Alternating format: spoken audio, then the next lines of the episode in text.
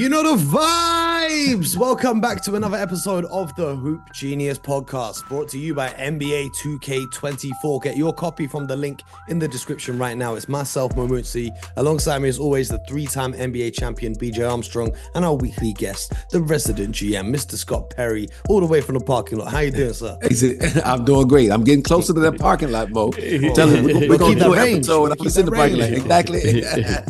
BJ, how you doing? How's the nerves doing? Hey, we're taping real. this. You guys are gonna hear this on Monday, but we're taping it before the Lions game. So you know what it is. Uh, yeah, yeah. we, we will see we will see you all in Vegas for the Super Bowl. All right, put that down. Uh, you know, Scott can attest. I've been saying that since the beginning of the season, but I also yeah. been saying that my whole life.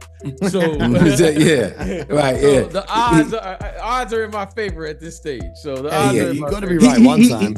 He, he may he may finally be able to come through. I'm asking you not going to Santa Clara this weekend? That's a quick flight for you. It's Super Bowl or bust for me. I, I, I'm not, okay. I don't want to see. Right. you, I don't want to see you, more regular season or postseason games. I just want to see the Super Bowl. Uh, I've been waiting this long, Scotty. What's one more okay. game? Okay. All right. You know, I'm gonna be watching though. We'll see. I'm pulling for you. I, would like to see him win. So we'll see. We'll see. We'll see. We'll see. But we got a lot to talk about in the NBA. And uh, the trade deadline is edging closer and closer. We've seen some moves recently. So I wanted to dive straight in to get into which teams need to make a move. So, Scott, let's start with you. I want three teams that you think have to make a move by the trade deadline if they want to contend for a championship or sort out the direction of the team or whatever the mm-hmm. reasoning may be. Which team is at the top of your list? Which team is it imperative yeah. for them to make a move? I have three teams that are all in contention for the title. Mm-hmm. And the first one is going to be the Phoenix Suns. Okay. Now, they don't have a lot of draft capital, as we know, but I mm-hmm. do think, as currently constructed, uh, they need some help. Uh, they need either another player to put along that front line to add some physicality to help them uh, be a better re- rebounding team, or if they could get a guard uh, they could play downhill. We talked about it on our last broadcast to kind of take a little bit of, the responsibility off of both Devin Booker and and uh, Bradley Beal, who have both done a nice job to this point with it. But I still think you're going as you get further into that playoff mix, you're going to need somebody to play that way. So they stand out to me. They have a couple uh, trade exceptions, kind of mid tier trade exceptions around six and a half uh, a million bucks. One is six and a half million. I think the other's about five point eight that they could add. They can be players in the buyout market. But again, they, this, are they not? Uh, no, no. But no, I'm going to tell you. No, yeah, no, they are. Uh, but I was getting ready to um, okay, okay. expound on that. They can be, but if a guy has made making more than twelve point four million dollars pre-existing salary to being bought out, then they can't jump in with that guy. But if there happens to be a player who's at that level or below this bought out, then they could look at, at, at signing that player. So those are the ways yeah. they got to try to get better. And I think they have three second round picks uh, as well that they could to try to utilize. Not a lot there, but I think you got to try to get creative because their window is now. You know, I, let's let's not let's not sugarcoat it. Their window is right now. I think that the trade exceptions you mentioned are absolutely key for them because when you look at their salary sheet, they've got three players in Booker, Beal, and KD who take up max salary slots. And then aside from really Nurkic and Grayson Allen, everyone else there is pretty much on a minimum deal. So it's going to be hard for them to make these moves. And even if they do, they can maybe make one, maybe two at a push. Right. Um, mm-hmm. so we're gonna have to see how that goes. But who's the second team on your list? Second team on the list is the Milwaukee Bucks. Mm-hmm. Now they just made a big move, obviously, in in changing the coach. So they brought a championship coach in to the group.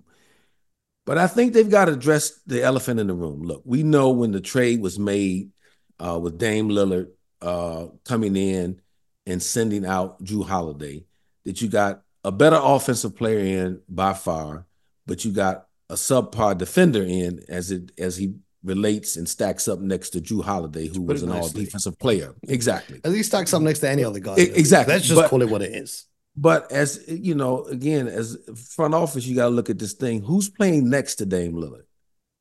Malik Beasley has been their starting two guard this year, and really, this is his first full year of being a starter. I think he's always been best suited as a guy to come off the bench. He's not known for his defensive prowess either. He spaces the floor, he can shoot threes, but I think he could do that as well on the uh, second unit with this with this ball club. Somehow, can they use their limited resources uh, to bring in a player again? Look at the buyout market. They just like Phoenix can't be in that upper tier buyout market. The guy's got to have made twelve point four million or less. Uh, but can they get somebody in that uh, in that realm, or trade one of their existing rotational players for another player who brings a defensive component to the backcourt? Because my problem with the Bucks right now, yeah, they made a change with the coach, but what hasn't changed is that your point of attack, and BJ can uh, uh, speak to this. Your guards are your point of attack defensively. And if you're subpar at both positions defensively, that's problematic. And, and as great a coach as Doc Rivers is, that's going to be a challenge for him as well. So again, that's why I put them as my second team. Solid, solid pick. How about the third team on your list?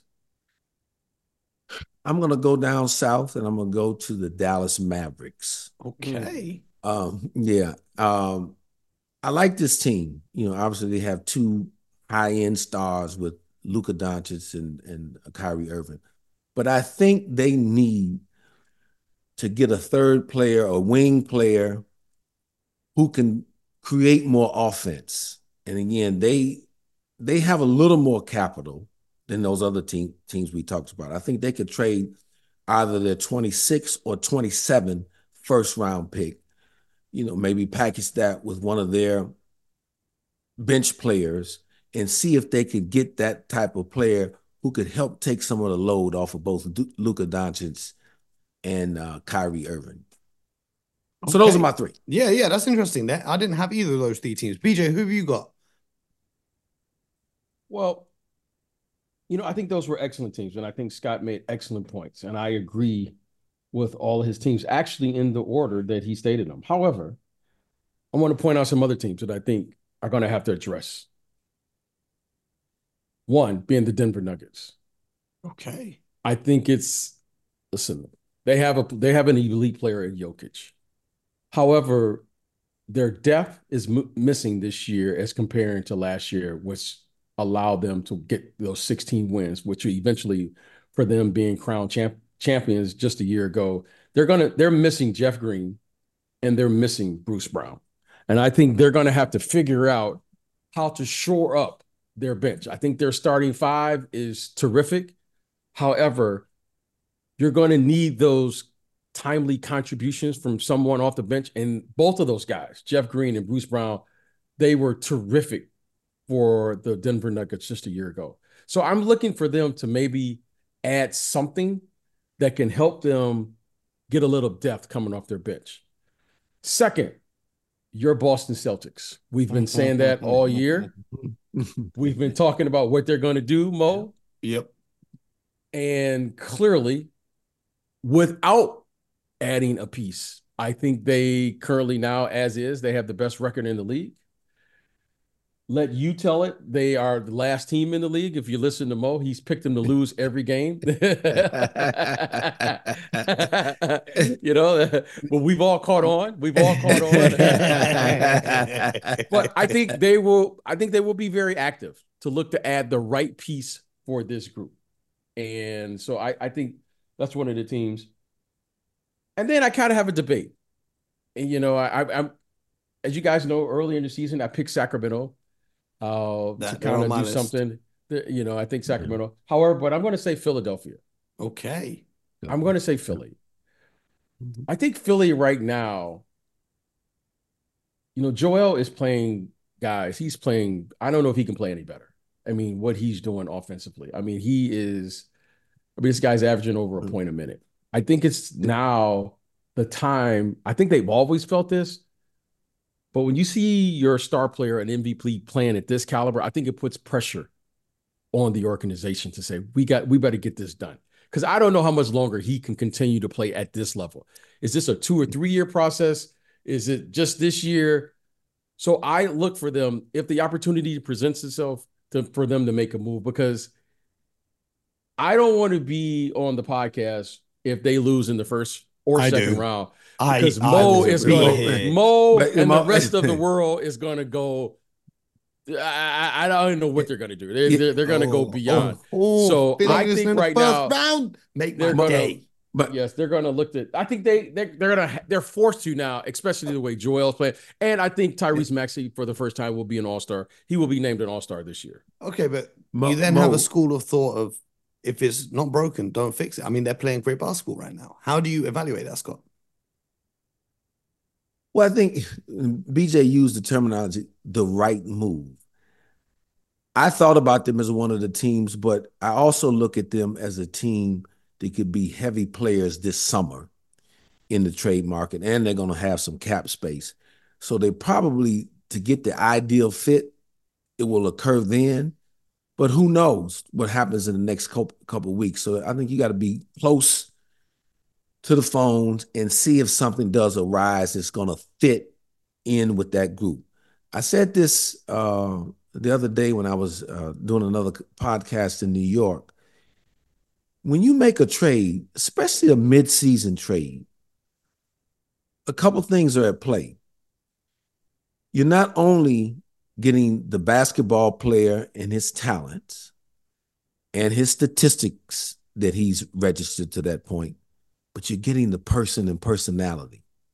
How does that guy fit? And you have a very short window to make that fit and work when you're doing it in season with just a couple months to go before playoffs start. So I think they have to be very careful um, if they were to do something right now. Um, not to say that I wouldn't, but it's got to definitely be the right kind of person would as it, well as the. Would it be the, a third star, or would you be looking for more of a depth piece? It doesn't. I mean, it doesn't have to be a third star. It's just be a third good player that can. I, I think it needs to be a wing player who can score, uh, create some off the the dribble, and uh, and then also not sacrifice your defensive integrity. Um, that's what they w- would need to to find to add to that. So it doesn't have to be a, a, a superstar player. Look, they've got the guy who may be a repeat MVP right now. The way he's playing, he's got to be the leader in the clubhouse. BJ just mentioned Tyrese Maxey. It probably is going to be a first time All Star. So you got two All Stars in the building. Get you another really good player. Uh, if he happens to be All Star, great. If not, um, that's not the end of the world to me. So the first two teams BJ mentioned, Boston and Denver, uh, they're kind of in similar boats. They've got a great starting five, maybe Boston starting six, um, but then their bench is a lot of guys on rookie contracts, a lot of guys on minimum contracts. How do you, as a front office, look at the trades? Because you know, BJ and I went through some proposed trades earlier this week, and a lot of them involved combining those salaries in order for a better player to come in and off the come off the bench. However, when you're trading out two, three guys in exchange for one guy, to make up the salary for him, you lose depth by definition because it's just less bodies. Although you right. may have an increase in talent, you're losing the amount of bodies that would potentially be available. And then mm-hmm. for different matchups, you lose different skill sets. Well, I think the importance when you talk about combining players to bring back one, nobody should know your roster better than you as an executive. So if there's a player on your roster currently right now that wouldn't be included in the trade, but would be bumped up because we traded out two guys ahead of him. But we're confident that this player can help us win basketball games. He just needs time. And, and you go you can go ahead and roll with it. That's that's part of your job as an executive of really knowing your team inside and out, whether you can handle a two for one trade at this time uh, uh, at this time of year. Because you're saying that one player is going to add a certain value that you think makes you better and then you've got someone currently on your roster that you really and I don't want to say roll the dice but someone that you have evaluated and said you know what? Um, with extended opportunity I think you know I've watched him practice I've watched him get opportunities in games. He's ready to take on a bigger role and you got to go for it. That's part of roster building. Well, it's nice that you two both picked teams that have we have in the contention bracket, and later in this episode we're going to get to our true contenders. Um, but the three teams I picked are teams that sit outside of that contender status, who I think need to make moves to get into that realm. Uh, the first one, as I mentioned when BJ was giving his, is the Sacramento Kings. Last season, they finished third in the West. Currently, they're sitting seventh in the West. And last season was exciting, making the playoffs for the first time in however many hundreds of years, and then uh, lighting the beam and whatnot. But they've been kind of stagnant since then. And when I look at their team, I just feel like they could do with an upgrade, especially with you know the way De'Aaron Fox can play. Um, I would like to see them get an upgrade, and especially looking at their roster in the Western Conference. If you've got to go through the Nuggets, I don't know if playing Sabonis at the five is the way to do it. When you look at building championship teams now, when you look at the Bucks, when you look at the Nuggets, you know, I'm I'm thinking I would rather have Sabonis as my four. So I'd be looking to make a trade if I was the Kings. What do you guys think of that? Oh, def- very good team to to mention, and, and I think should be actively looking to add toughness to this basketball team. I don't care what position is at, but I but more to your point, uh, I I see a need on the front line. Because look, when you get into playoff basketball, everybody knows what everybody else is doing. And it's going to get down a lot of times who's the more physical and who's the tougher team. Because I'm not going to let you play to your first option consistently throughout a series. I'm going to force you to go to your second and third counters in terms of what you're running uh, from an offensive standpoint, and each individual player, I'm going to try to force you out of your comfort zone because we're locked in. And so, I as I watch this team right now, I don't see a team that is very physical. When teams play them physically, uh, they struggle with that, and they're not the best defensive team uh, either. So uh, they can score with anybody. And I love the ascension of De'Aaron Fox, and I love how Sabonis is playing. That's a great two man team, but I think this team uh, has to add some toughness. So I like that pick, Mo. BJ, you almost picked them as well. So what would you kind of be looking at from a Kings perspective?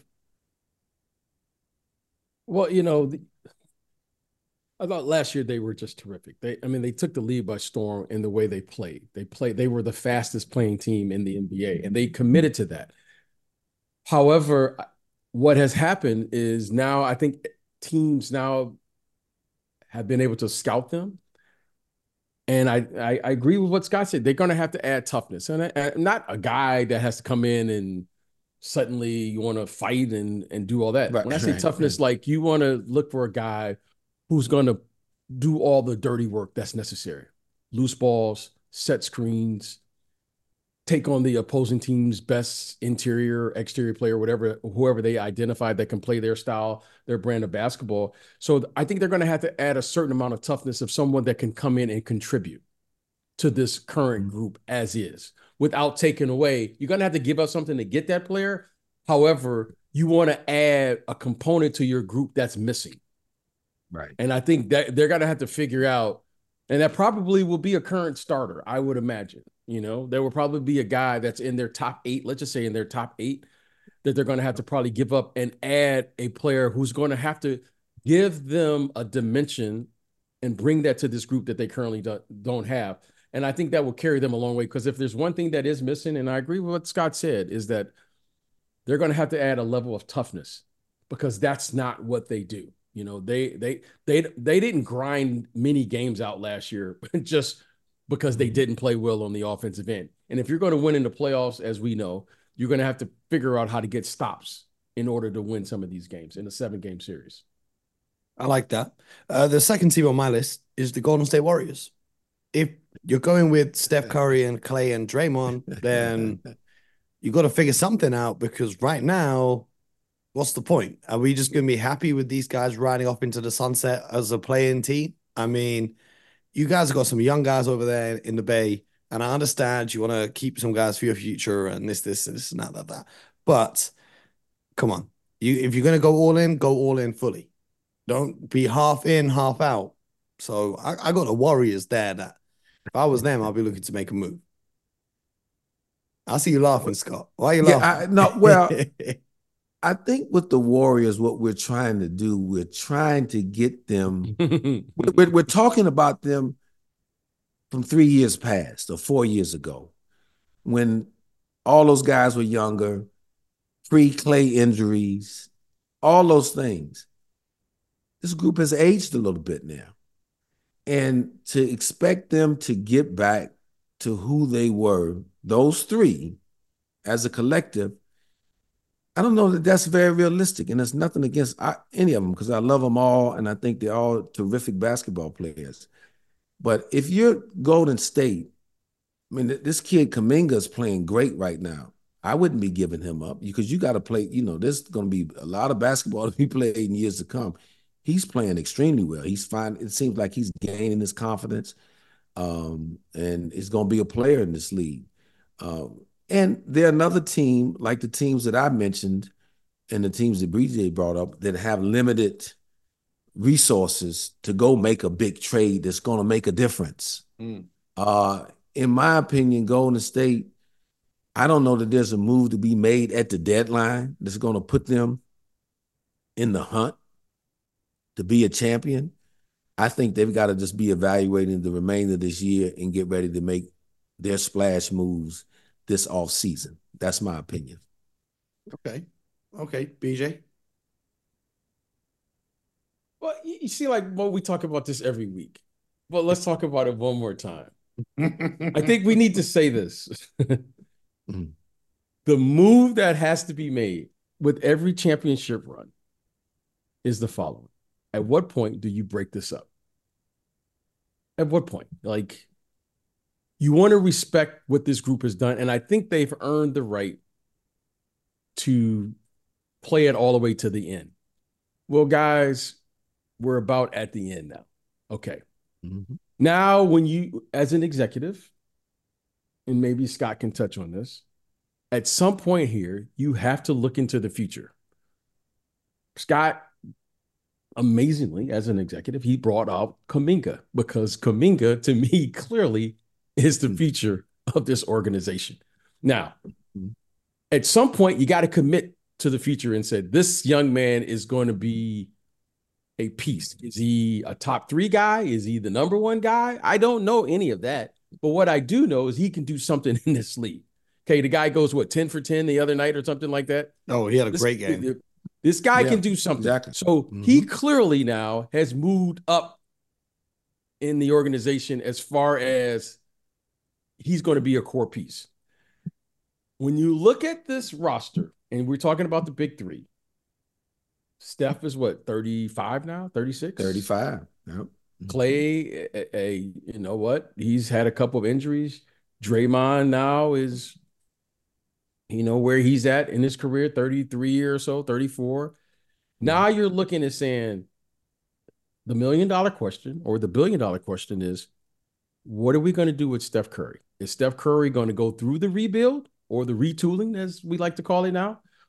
Or are we going to begin to trade to try to piecemeal this thing and allow Steph Curry to be on the fringe as is and be in the eighth spot. Because no executive wants to just be tiptoeing into the playoffs every year because the middle of the mm-hmm. pack is probably the one place you don't want to be in this league as far as trying to rebuild or put together a team.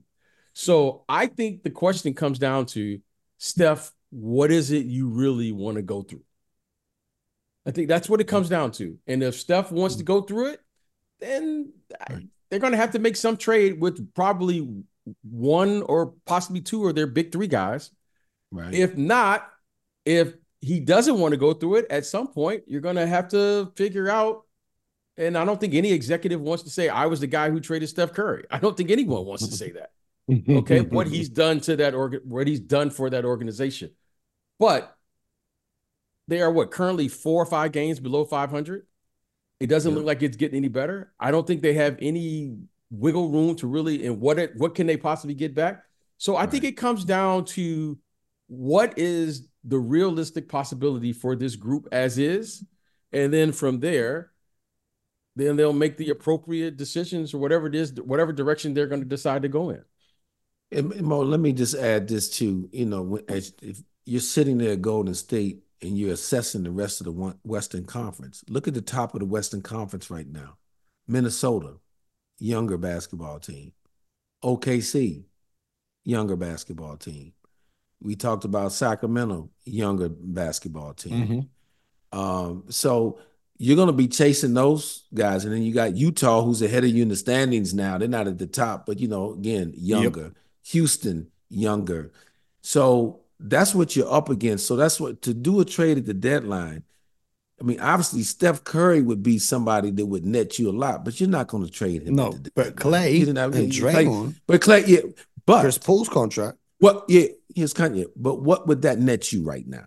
See, that's the that, that's the big question I would have, and I'm not so sure it would net you enough for you to make this huge run uh, during the season. Maybe mm. it does. I, you know, maybe this, this, is a trade that comes up that we'll be talking about in a couple weeks that uh, I, you know, I didn't foresee. But um, so it'll be interesting to see. You know, they got a lot of tough decisions to make and and, yep. and uh, ahead of them. So that's yeah.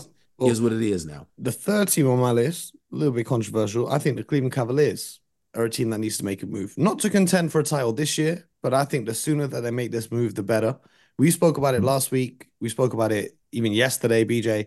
Um, the point guard situation with Darius Garland being out and Donovan Mitchell stepping into that role and playing great. When Darius Garland comes back and then you've got Donovan back at the two, maybe you don't carry on winning games like you do right now. And then with Evan Mobley being out and Jarrett Allen playing amazing, it's another similar situation where you've got two guys who like to occupy similar areas, do similar things. And it just feels like with both of those positions, they might be better spaced in putting that talent elsewhere on the court in terms of a trade. I don't know which ones they'd move, and I think Donovan would be the more likely one to be moved because of the uncertainty that he brings to the franchise. With everyone always worried about him wanting to leave, but I think that move needs to be made in Cleveland, or you're just going to see it you you're going to see the move needing to be made when it's glaringly obvious to everyone in the face, where you will lose some leverage. Great points. Um, what I see and what we don't know is Cleveland right now, they're playing terrific basketball with Donovan at the point. So, what are their internal conversations right now? Mm. They may see it. They, they, may see it the same way mm-hmm. then BJ sees it. That Donovan's got to be a point, the point guard, mm-hmm. and maybe they look at moving the other guy. Yep. Um, but again, they're probably that decision probably won't occur until the off season. Okay. Because to your point, you got to know for sure what's going to happen with Donovan Mitchell. You know, mm-hmm. now if you can get him to agree to an extension, if that's the way you're leaning and he really likes it there and you want to keep him, then you may have to trade the other guard, assuming it doesn't work. Uh, again, I think it's you know we've seen a big enough sample size that there there's a lot of concern with that small of a backcourt. Let's just be frank. Mm-hmm. They're both excellent players. Um, but Darius Garland has been a little more injury prone than what has what Donovan has been. Uh, so I'm sure that will factor in. A young player like Mobley, I really like him and his talent. Mm-hmm. And I do I and I think he and um, and Jarrett Allen can play together.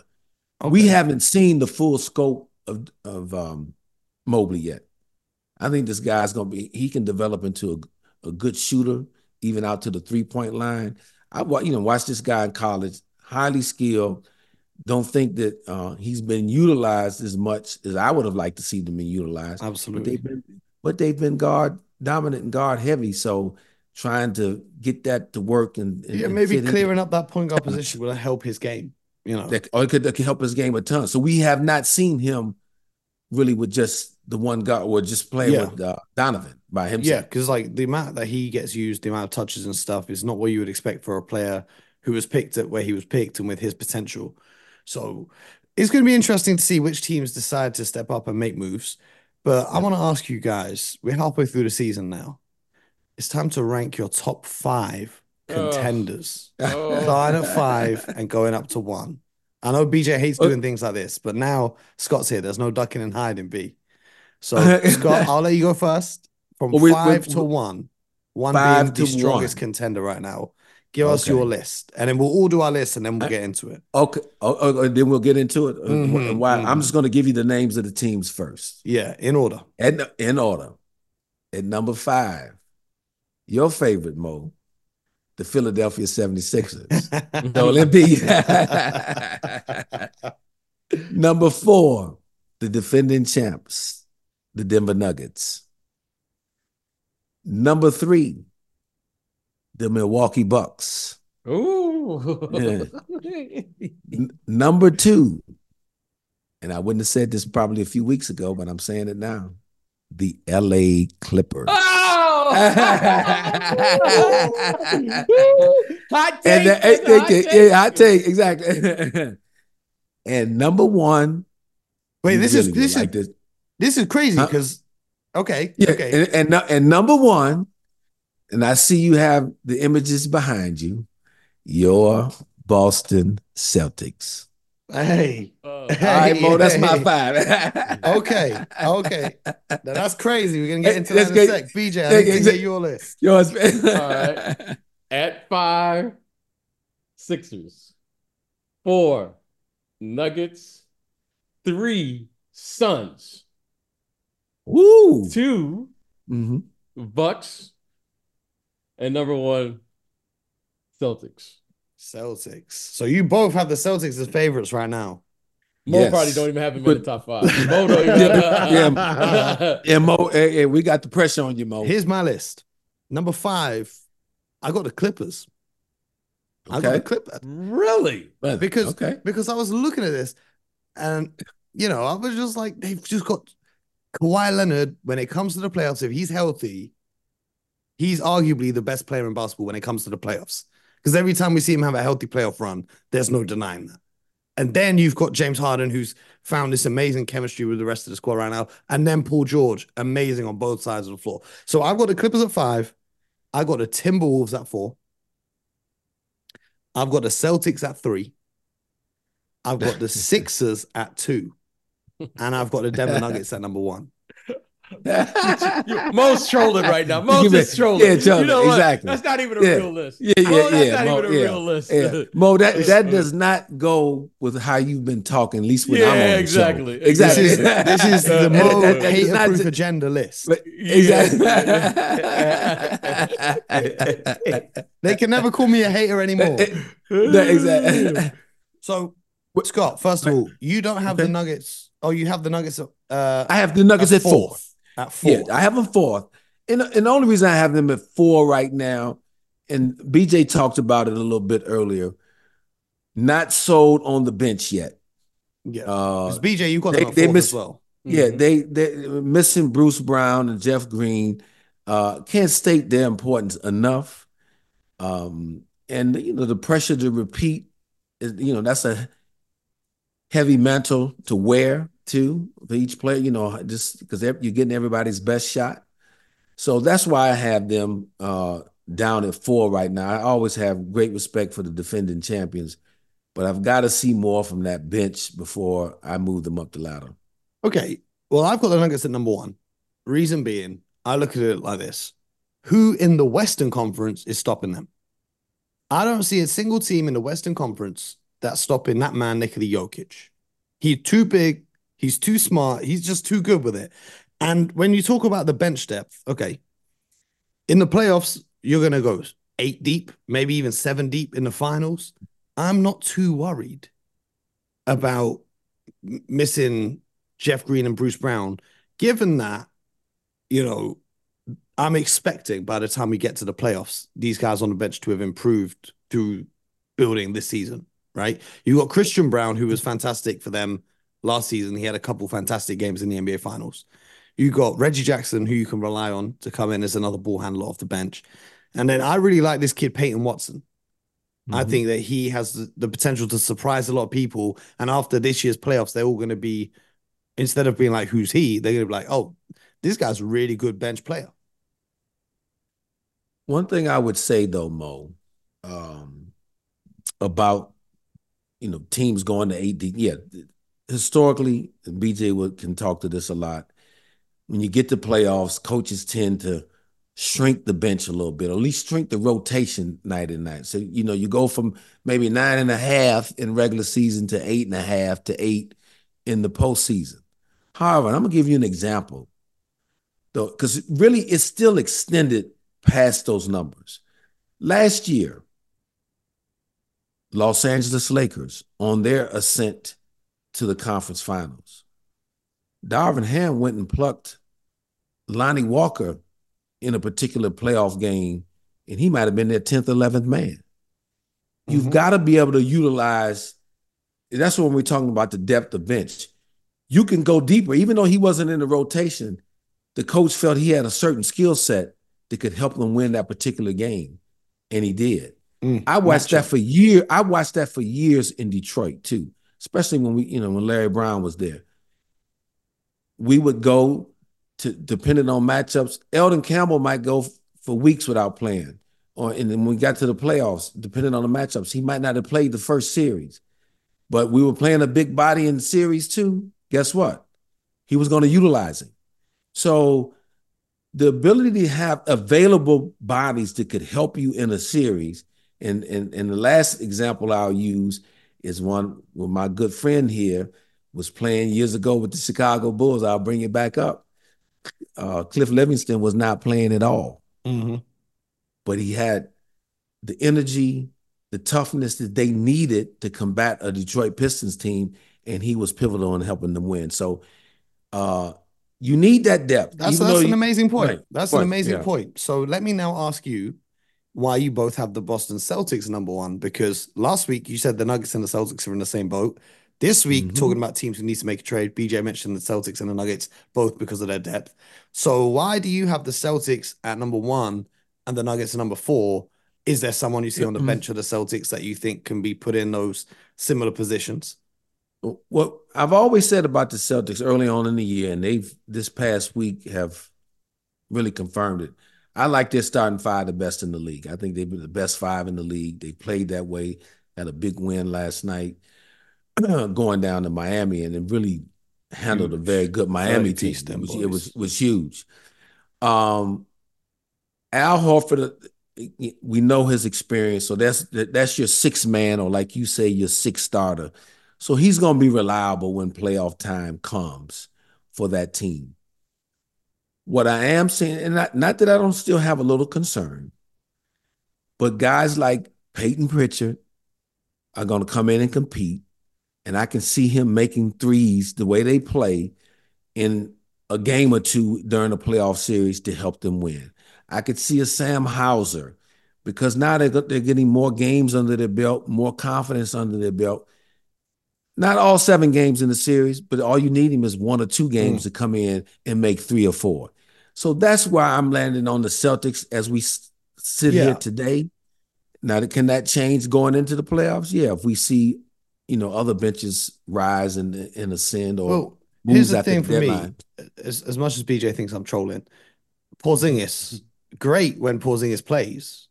Porzingis yep. right now is out with a twisted ankle. Yep. Is he going to hold up until the playoffs?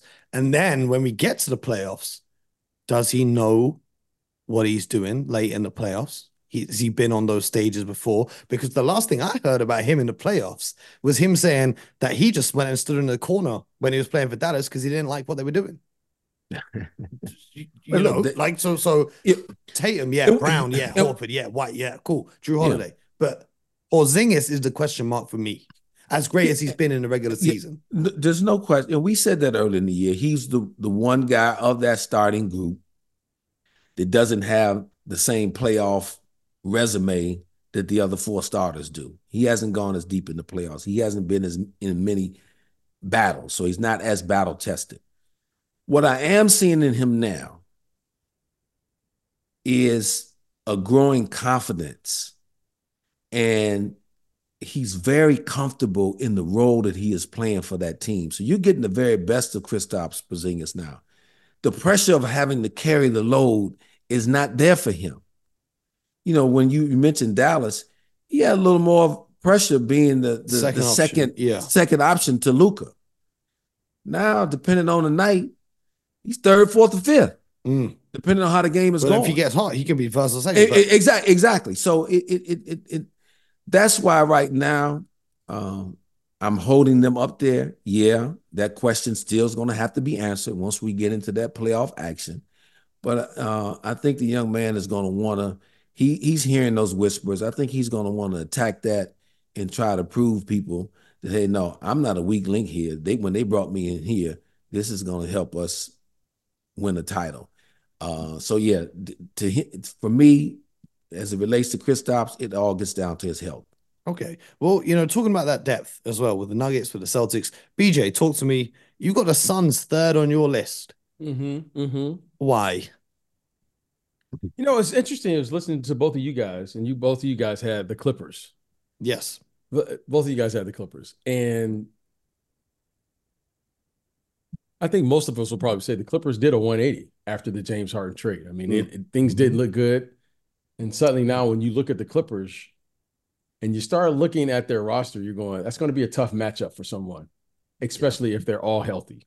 Mm-hmm. Okay, that's it. Mm-hmm. And that's even before they got James Harden, they were really good. They were already a bad matchup. Mm-hmm. Now with James Harden, and I got to give Coach Ty Lue credit, he no, figured out how to integrate that roster. Russell goes to the bench. I thought that was a great display of leadership by him.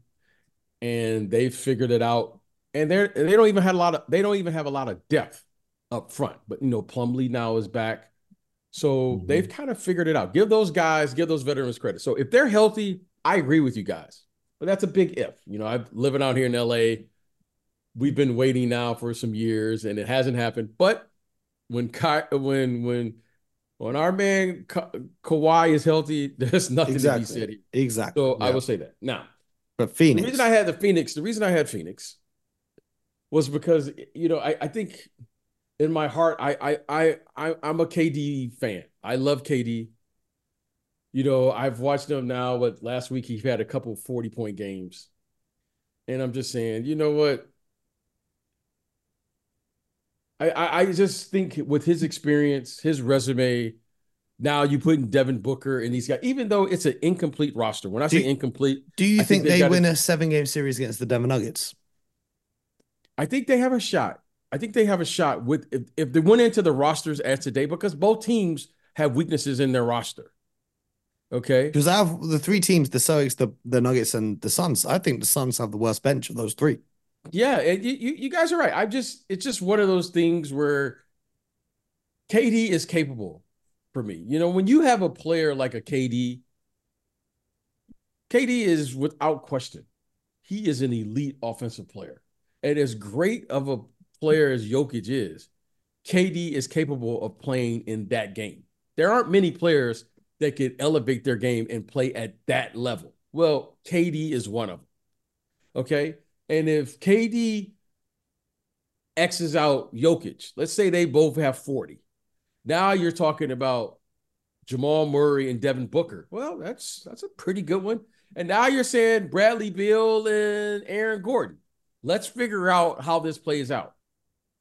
But KD, without question, in my mind, can play at that level in any given series. Okay, I don't care who he plays against. And a lot of times, as you guys know, when you go into a playoff series, when you have the best player in the series, you got a pretty good chance of winning that series. Mm-hmm. And, and KD will be able to play in any series now it's just a matter of the matchups. So it was just a wild card, you know. Okay. You know, just so, just a just a hunch. Let me ask you guys about this. You both have the Bucks ahead of the Sixers. BJ, you've got the Sixers fifth and the Bucks second. Scott, you've got the Sixers fifth and the Bucks third. I've got the uh, Sixers at second, and I don't even have the Bucks on my list. Reason being, this is quite late in the day to be making a coaching move like this. And the biggest reason for me is, you know, earlier in the show we spoke about them needing an upgrade on the perimeter defensively. I just don't mm-hmm. think they've got the the pieces necessary to go out and acquire the player that we all want them to go out and acquire without getting outbid by another team. So I'm looking at this like I just don't think that they have enough time and enough assets to get the right roster in order for Doc Rivers to guide this team to winning an NBA championship. Why do you guys have such a high opinion of the Bucks right now? Well, Mo, first of all, the Bucks were in second place in the Eastern Conference, or were a game ahead of They are.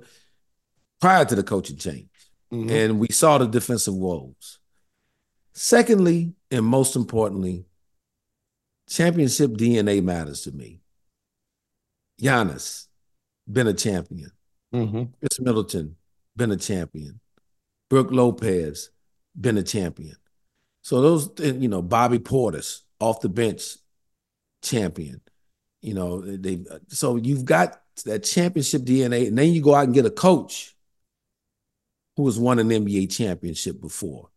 So that's why I have them ahead right now of Philadelphia. It's not a slight to Philadelphia. It's just it's just a matter of fact. Well, what I will say about it's not too long ago, and again, you talking about having one of the best players in the world. Again, I'll take Giannis and the Antetokounmpo in any series. Yeah, a I mean, look, you know, But uh, in for me- series, being the best player. the point of them being second right now, I want to see if they can maintain that because remaining games, they've got the hardest schedule in terms of strength of opponents remaining upcoming, No- meaning they've had no one of the easier schedules so far. And similarly, the Phoenix Suns have the second hardest schedule remaining.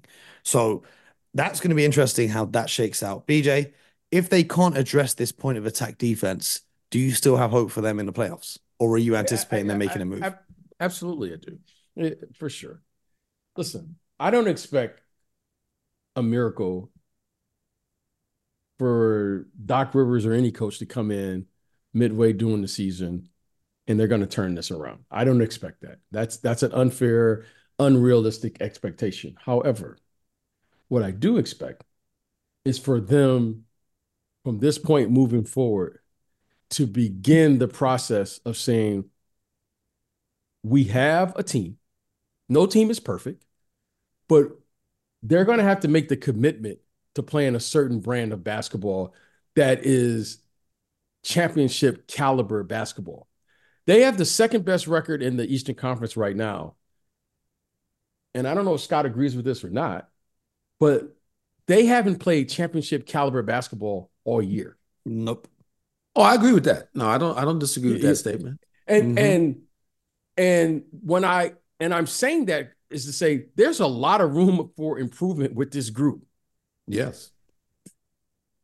As good as their record indicates, you can't win a championship playing that brand of basketball. Now, that I agree with. Yep. We can talk about whether the coach should have been responsible for that or hmm the players or whomever. We can debate about that. However, it's one thing that I can say here. That's not championship caliber basketball, and they weren't going to win the championship playing the way they're currently playing. Now, I don't know what was needed because I'm not in that locker room. I'm not in there around their team, but I do know if you just look at their record, you say, well, they must be doing something right. They're 31 and 10 or whatever their record is. But you and I and all of us here know, no, that's not going to get it done. So mm-hmm. I think Doc will begin that process with them. Unfortunately, you know, someone had to lose their job to get through to this group. But I think this group is going to have to make a change. Yep. In how they're going to play, how they're going to address, but more importantly, those veterans, especially at the front, right? Meaning those those guards who are the front of attack are going to Mhm. have to figure something out if they're going to give themselves a chance to be a champion this year because clearly all of their chips are into the middle of the table. Now, the organization has said that. So I think this group now is going to have to go out there and figure out how to play at that level. And it's not an easy thing, especially for someone like a Damian Lillard. This is a, we can't forget this. Damian Lillard has it. This is a new expectation for Damian Lillard as well.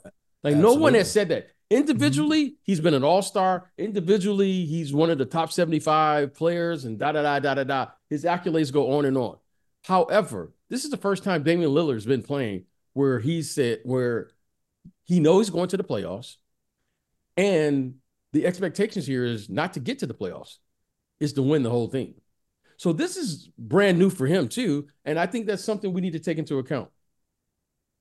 BJ, ahead, you Scott. mentioned yeah, right. You you mentioned something about the players, and it, it, made me think look, whenever there's a coaching change, especially like this in the middle of the season, and I don't know how the, the decision ultimately came about. Was you know was it solely the front office? Was it input from players? Whatever the case may be, it doesn't matter now because the focus now though turns to the players because there is a perception out there that you know the, the players either weren't playing up to their capability, weren't buying into what was being sold, whatever the issue was. We're here now with a new coach. And BJ knows this now. now each player's got to look in that mirror and say, mm-hmm. oh, I've got to up my game and up my ante because there's something I I we have not been doing or I haven't been doing as an individual player, and each player is going to say that. And so you'll have that as a I'm gonna call it a rallying cry, if you will. But that's something that I think you're gonna get from the players now. You're gonna get an, an increased focus and ability at that end because they know that was a shortcoming. They know a guy was fired because of it. And then Doc, to BJ's point, can utilize that, channel that in the right way, hopefully for this team, you know, to a deep run in the playoffs, ultimately to the finals and and the ultimate goal of winning the championship. Well, the one team that I had that you guys didn't have is currently second place in the Western Conference, the Minnesota Timberwolves. Mm, I want to yeah. know why you guys don't mm-hmm. see them as serious contenders when well, it comes we want to know Mo, why Mo, you have them the second. Serious? yeah, yeah, Mo. Go yeah, ahead. Go, go ahead. Yeah, explain explain some, them more, and we'll. Some would say I have them there because of everything I've said about Rudy Gobert over the years, and if they did win, it would look very bad for me. But others would say that I've picked them there because I like their depth. I think that they've got when we, when you look at the players coming off their bench amongst all the teams you mentioned, they've got one of the stronger benches. You know, they've got Naz Reid, they've got Carl Anderson, they've got Nickeil Alexander Walker, they've got guys that can come off the bench get it done, and then they've got Anthony Edwards who has that star factor. He plays both ends of the court. He can lock guys up. On the other end of the court, if he takes another leap when we get to the playoffs and really cements himself as a superstar in this league, I like what they do. They got the best defense in yeah. the NBA, and I can't go against the best defense in the NBA. Look, they have played terrific basketball to this point, uh, and they've earned the right to be uh, in first place right now. That has not been given to them. I'm with you on Anthony Edwards. Love his game. Think he's one of the top 10 players in the game today. But the only reason I don't have them there right now is because they I have not seen them in playoff basketball. I mean, last year they were, you know. Well, some of the, Nuggets series. said that they, they were, the hardest yeah, opponents yeah. that they had last season, even though yeah, it was a first right. round exit for them. Yeah, yeah right. But I, I want to see them get get in, lock horns, and and and get past the first round. Um, and so that's the only reason why I didn't have them there right now, just because there's not a ton of playoff experience there. I've watched them some games where they have um, really not shown um, hmm. it's you know championship caliber play in terms of closing out games. I just watched them the other day against the Charlotte uh, Hornets. Mm. We're not a very good basketball team right now. At home, they were in total control of the game. And to lose a game like that, yeah, look, losses happen to inferior teams during the course of a regular season, but not often in that matter. So that raised a little concern for me. So uh, I'm not off of the Timberwolves. I like the team, but uh, as you're asking us to assess you, this right now, I agree with you with what you said about that game, but I like that as a wake up call, as a wake up call see. for them. Yeah, well, we're going to see if they use that as a wake up call. I, I, I I agree with you totally. All right. So, real quick before we get out of here, because I know we're on a time limit, which team are you guys looking at this week and focusing in on? Because for me, it's got to be the Milwaukee Bucks. As Doc Rivers comes through that door, I know BJ says we've got to see 20, 25 games. But I, I said to BJ earlier this week, Scott, just to bring you up to speed, if you didn't hear the episode, I want to see if their defensive intensity, especially those guards we've talked about so much today, improves now that the the former coach is no longer there. I'm looking in at the at the Bucks, but Scott, I wanted to get your take on that coaching change that they made because you didn't get a chance to air that on the show this week? I know Adrian Griffin, worked with Adrian Griffin, traded for him when I was an executive out in Seattle, worked with him in Orlando. think he has the makings of a fine basketball coach. So you hate to see that. So let me just start there. But this is the NBA. This is big boy business. Their window to win a championship is now. The Bucks obviously made that decision, feeling that there was a disconnect some somewhere, and then, then felt that Adrian could be the guy to lead them where they want to go right now. So to get Doc Rivers, look, Doc's career really speaks for itself. I mean, he, he's first and foremost, he's an excellent communicator. Um, he has shown the ability to lead men and deal with a variety of personalities. And he has a championship under his belt, even though it was a little while ago back in Boston. So um, you bring in a championship coach. Now you're saying to your players, okay, we've upgraded the leadership on the bench. Now it's up to you to, perform. And that's kind of how I look at the the trade. And uh, to your point earlier, though, the last thing I will add, I do think they need to show more quickly out of the gate. Normally we talk 20, 25 games, but in terms of at least mm-hmm. the effort and the focus and going after 50 50 balls and uh, yep. what they're trying to do defensively. The hustle plays, yeah. The hustle plays. I need to see that day one. Because you made this change. And that was that's been lacking. So let's see if that can be spurred on right away. BJ, which team are you watching this week very closely? I'm watching the New York Knicks. oh, they be I'm cooking. Watching, they be cooking I'm right watching now. the New York. Was it? Knicks. Was it blue and orange skies over there, BJ? Hey, huh? Yeah, exactly. Hey, hey, Hashtag New, New York, York Knicks. You you and Spike Lee are watching them. I know. Yes, you and Spike I'm, together. I'm exactly. I got to get my orange glasses. I got to get uh, my Yankees cap, my Knicks cap, whatever it is I need to get. But I want to watch the Knicks. And right now, what a win last night. Okay. I mean, they against the Nuggets. Five straight wins. Nuggets, they're playing terrific. However, I, I'm I'm proceeding with caution with the Knicks. And there, here's why. I don't have the stats, Mo, and you, you you're the stats guy.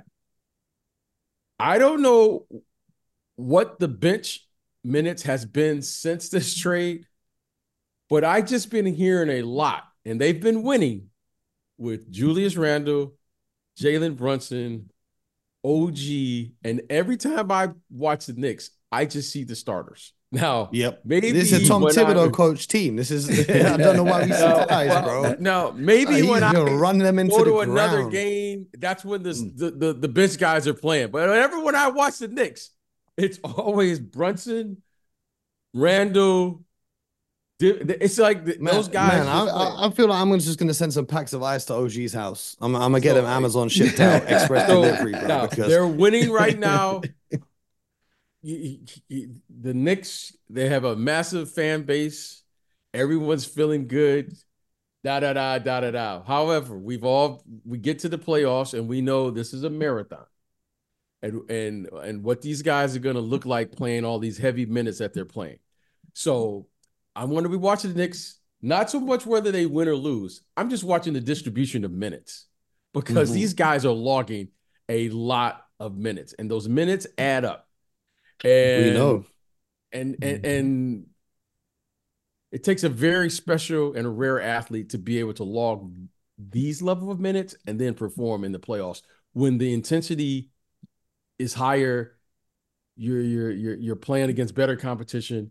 So I'm just going to watch the Knicks, watch the minutes, see how that plays out, and then um, for all the Knicks fans, hopefully, hopefully, because I was listening today, and now all of a sudden everyone's talking to Knicks.